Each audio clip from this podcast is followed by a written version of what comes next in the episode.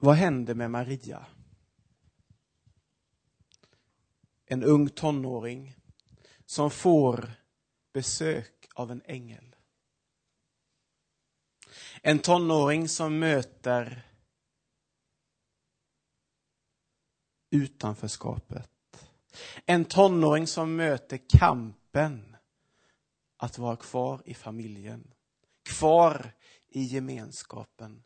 Kvar i bysammanhanget. Ja, kvar i livet överhuvudtaget. Vad händer med Maria? Och varför väljer Gud?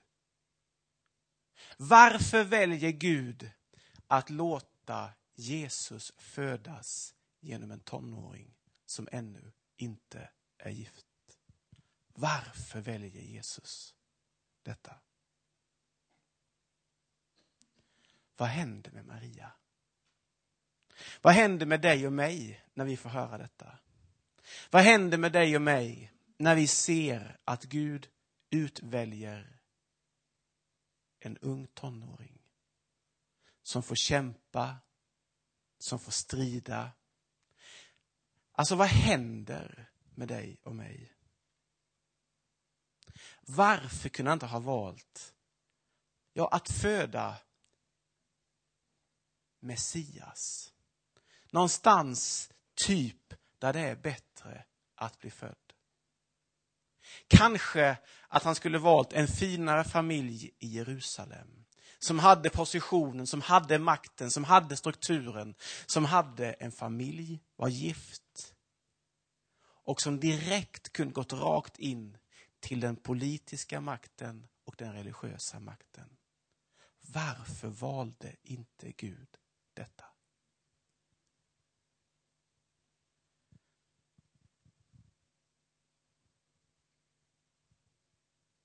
Gud tänker annorlunda.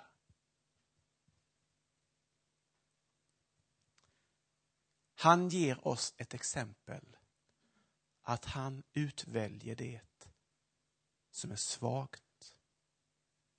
Han ger det som inte är någonting i världens ögon. Det ger han en hälsning. Han väljer att låta Messias födas i det svagaste av svaga, en ung tonåring som blir havande utan att vara gift. Allting pekar rakt emot strukturen i samhället. Han väljer att gå till det svagaste, till den som ingenting är.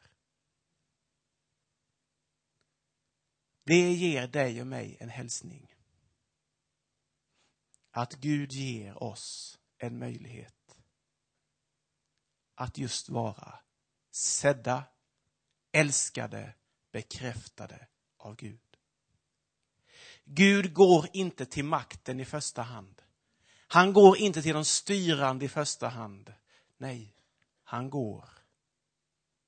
Han ger världen en frälsare genom en ung tonåring som riskerar att bli utesluten, stenad till döds.